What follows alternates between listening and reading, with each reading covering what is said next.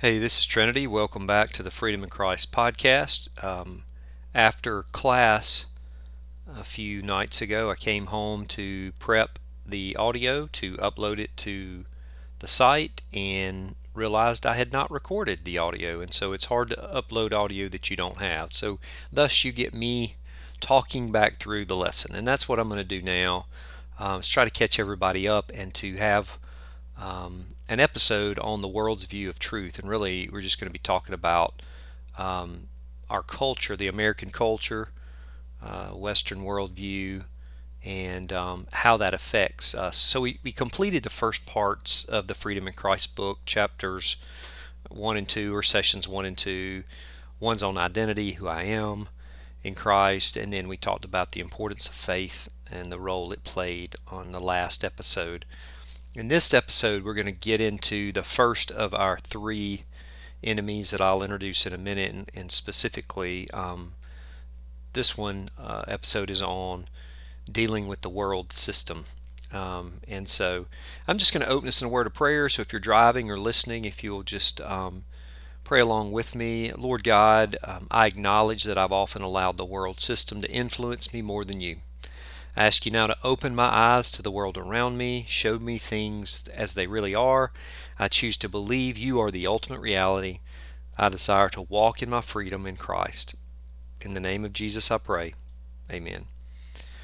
All right, so um, so you know, what are some obstacles that keep people from experiencing their new identity in Christ? There's several, but one that we want to talk about, or I should say three. First of all, tonight, the world system. That's just a Christless system uh, the culture that's built uh, apart from God. Um, and uh, then we, we're going to talk about the flesh or kind of our harmful behavior patterns. We'll talk about that in a following episode. And then finally, we'll do one on the devils or devil, the fallen spiritual beings, and the reality of the spiritual realm and uh, how we need to to take that into account. Um, you know, if we're not, if we don't make, a, if we're not aware of these obstacles, this resistance, uh, then we'll end up getting tripped up over and over. And so um, we need the knowledge of these things. We need to know about them. Jesus said to be as wise as a serpent and as innocent as dove. So the effort here is to increase our knowledge and wisdom uh, about these these enemies to our soul and to be able to combat them. But tonight we're really looking at this world system or worldliness. So in the book of First John chapter 2 verses 15 and 17 it reads like this. Uh, John inspired by the Lord wrote this, "Do not love the world or the things in the world. If anyone loves the world, the love of the Father is not in him." And then uh, he goes on to explain uh, what makes up the world or the world system. So for all that is in the world, the lust of the flesh, and the lust of the eyes, and the pride of life is not from the Father, but is from the world. And the world is passing away along with its desires, but whoever does the will of God abides forever. So there we see the world's appeal. First of all, John mentions uh, the lust of the flesh. And uh, notice the lust of the flesh and the lust of the eyes. What is lust? So, just for our um, definition for now, it's you know lust is just a desire for more than God has created us for. It's a desire for more. Uh, lust can never lead to satisfaction because by definition it can't be satisfied. It always wants more. And so when you get to the lust of the the, the flesh, the first one that John mentions, um, those are bodily desires that have been hijacked because of sin and are now harmful. Uh, again, legitimate needs uh, that have been hijacked. So, like food, comfort, rest, uh, sexual experience, all the lust of the flesh. Again, appetites that have gone awry. So, that's lust of the flesh. Lust of the eyes is just an emotional or spiritual a longing for beauty. And again, this desire has been corrupt, and so the lust of the eyes can be conquest, accomplishment, acquisition, uh, drivenness. Uh, it's it's a uh, to want again wanting more than God has designed us for that we would see, and then finally um, he lists the pride of life, and there are different um, translations can can maybe paint a better picture for us. The NASB says the pride of life is uh, is translated a boastful pride of life. Amplified Bible says pretentious confidence in one's resources or in the stability of earthly things. Uh, Holman Christian Standard, the pride in one's lifestyle, and finally, new living is pride in our achievements or possessions. And this could be material and intellectual, so pride in achievements and possessions. Again, the pride of life. And so the world's appeal to the lust of our flesh and the lust of our eyes and the pride of life can even go back into the garden in the original temptation. If you'll remember when the, the serpent appeared to the woman in Genesis 3 6, it says, The woman saw that the tree was good for food. And again, there it is, the lust of the flesh. She wanted to eat. There's nothing wrong with food. But in this case, it was a lust for more and that it was a delight to the eyes, there it is, the lust of the eyes, and that the tree was to be desired to make one wise. Again, the pride of life. The Bible says she took the fruit and ate it, and she also gave some to her husband who was with her, and he ate it. So this this illustrates, but it's also a reality. It's not just an illustration that even since the garden, the lust of the flesh, the lust of the eyes, and the pride of life have been temptations for man and can lead us astray. And these are part of the world system. We, in some ways, live behind enemy lines. Every advertisement, every uh, social media platform, all continuing to feed this lust for more, a desire for more, a desire for more than God has intended. In class, we typically so, show a silly little cartoon, or I'll even bring a pair of virtual reality goggles that I have. And um, you know we're obsessed with seeing in this world but it's almost as if we're we're really wearing a pair of virtual reality goggles. The world is filtering the way we see things. Um, you know we we live in a culture that is not that doesn't emphasize faith it emphasizes sight.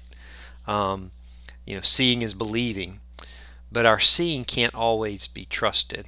While the book presents various worldviews that you'll find throughout the world maybe um, you know animism or postmodernism. Um, uh, I want to focus today really on this uh, Western culture of materialism and uh, the faulty world lens that we're presented with every day. We're trained since we were children.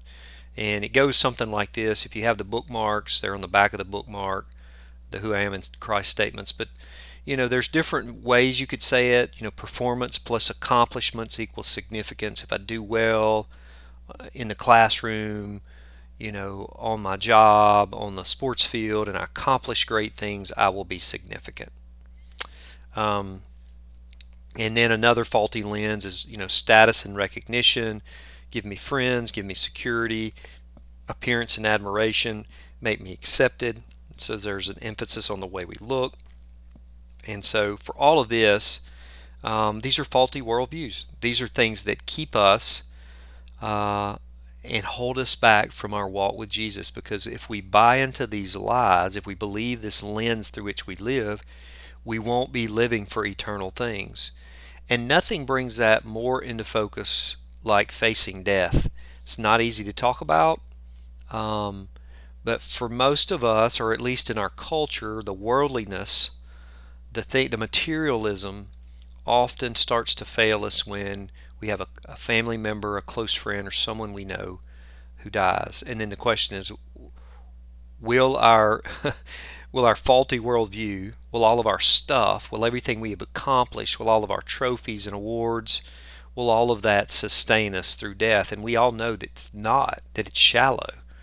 Um, and so, what we're calling you to do in this episode is just the awareness that we are truly living um, in a culture that is full of lies that want to get us to focus on just the here and now, our appearance, the things that we believe will make us happy. And unfortunately, people continue to fall into the same trap over and over we're, we're chasing after something that will never satisfy because the lust of the flesh, the lust of the eyes, the pride of life, it can never be satisfied because it really is. It's not about what the Bible says is godliness with contentment is great gain. For we brought nothing into the world, and the implication we're going to carry nothing out. And so, godliness and contentment, what we have, not what we don't have, focusing on those things is a way to do battle and to ultimately throw away um, these the faulty worldviews we have. So,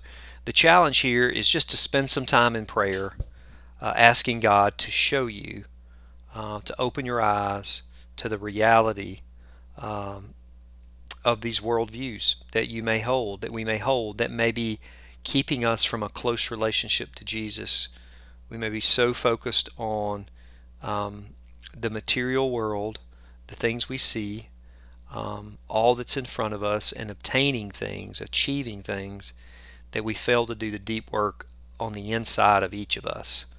And in order to do that, we need to be able to step outside of ourselves. And like I said, unfortunately, death sometimes is the only thing that can pull people out. But I just challenge you this week to take some time, even now, uh, jot down some things that you can think of, some faulty worldviews that you may hold, and recognize that that those lies uh, are certainly exerting an, some control over the things you do daily and weekly. Um, and and we'll learn in the few weeks how to really combat those and change the way we think. Uh, like I said earlier, next week we're going to talk about really the the the other enemy. Um, it's not just the world out there, but it's the flesh on the inside of us. Our the flesh and what is the flesh, um, and we're going to talk about um, God's call for us to walk according to the spirit and not the flesh. And so I hope you join us back when we post the uh, other episode. And I pray that something I shared today, I pray that it helps you walk free in Christ.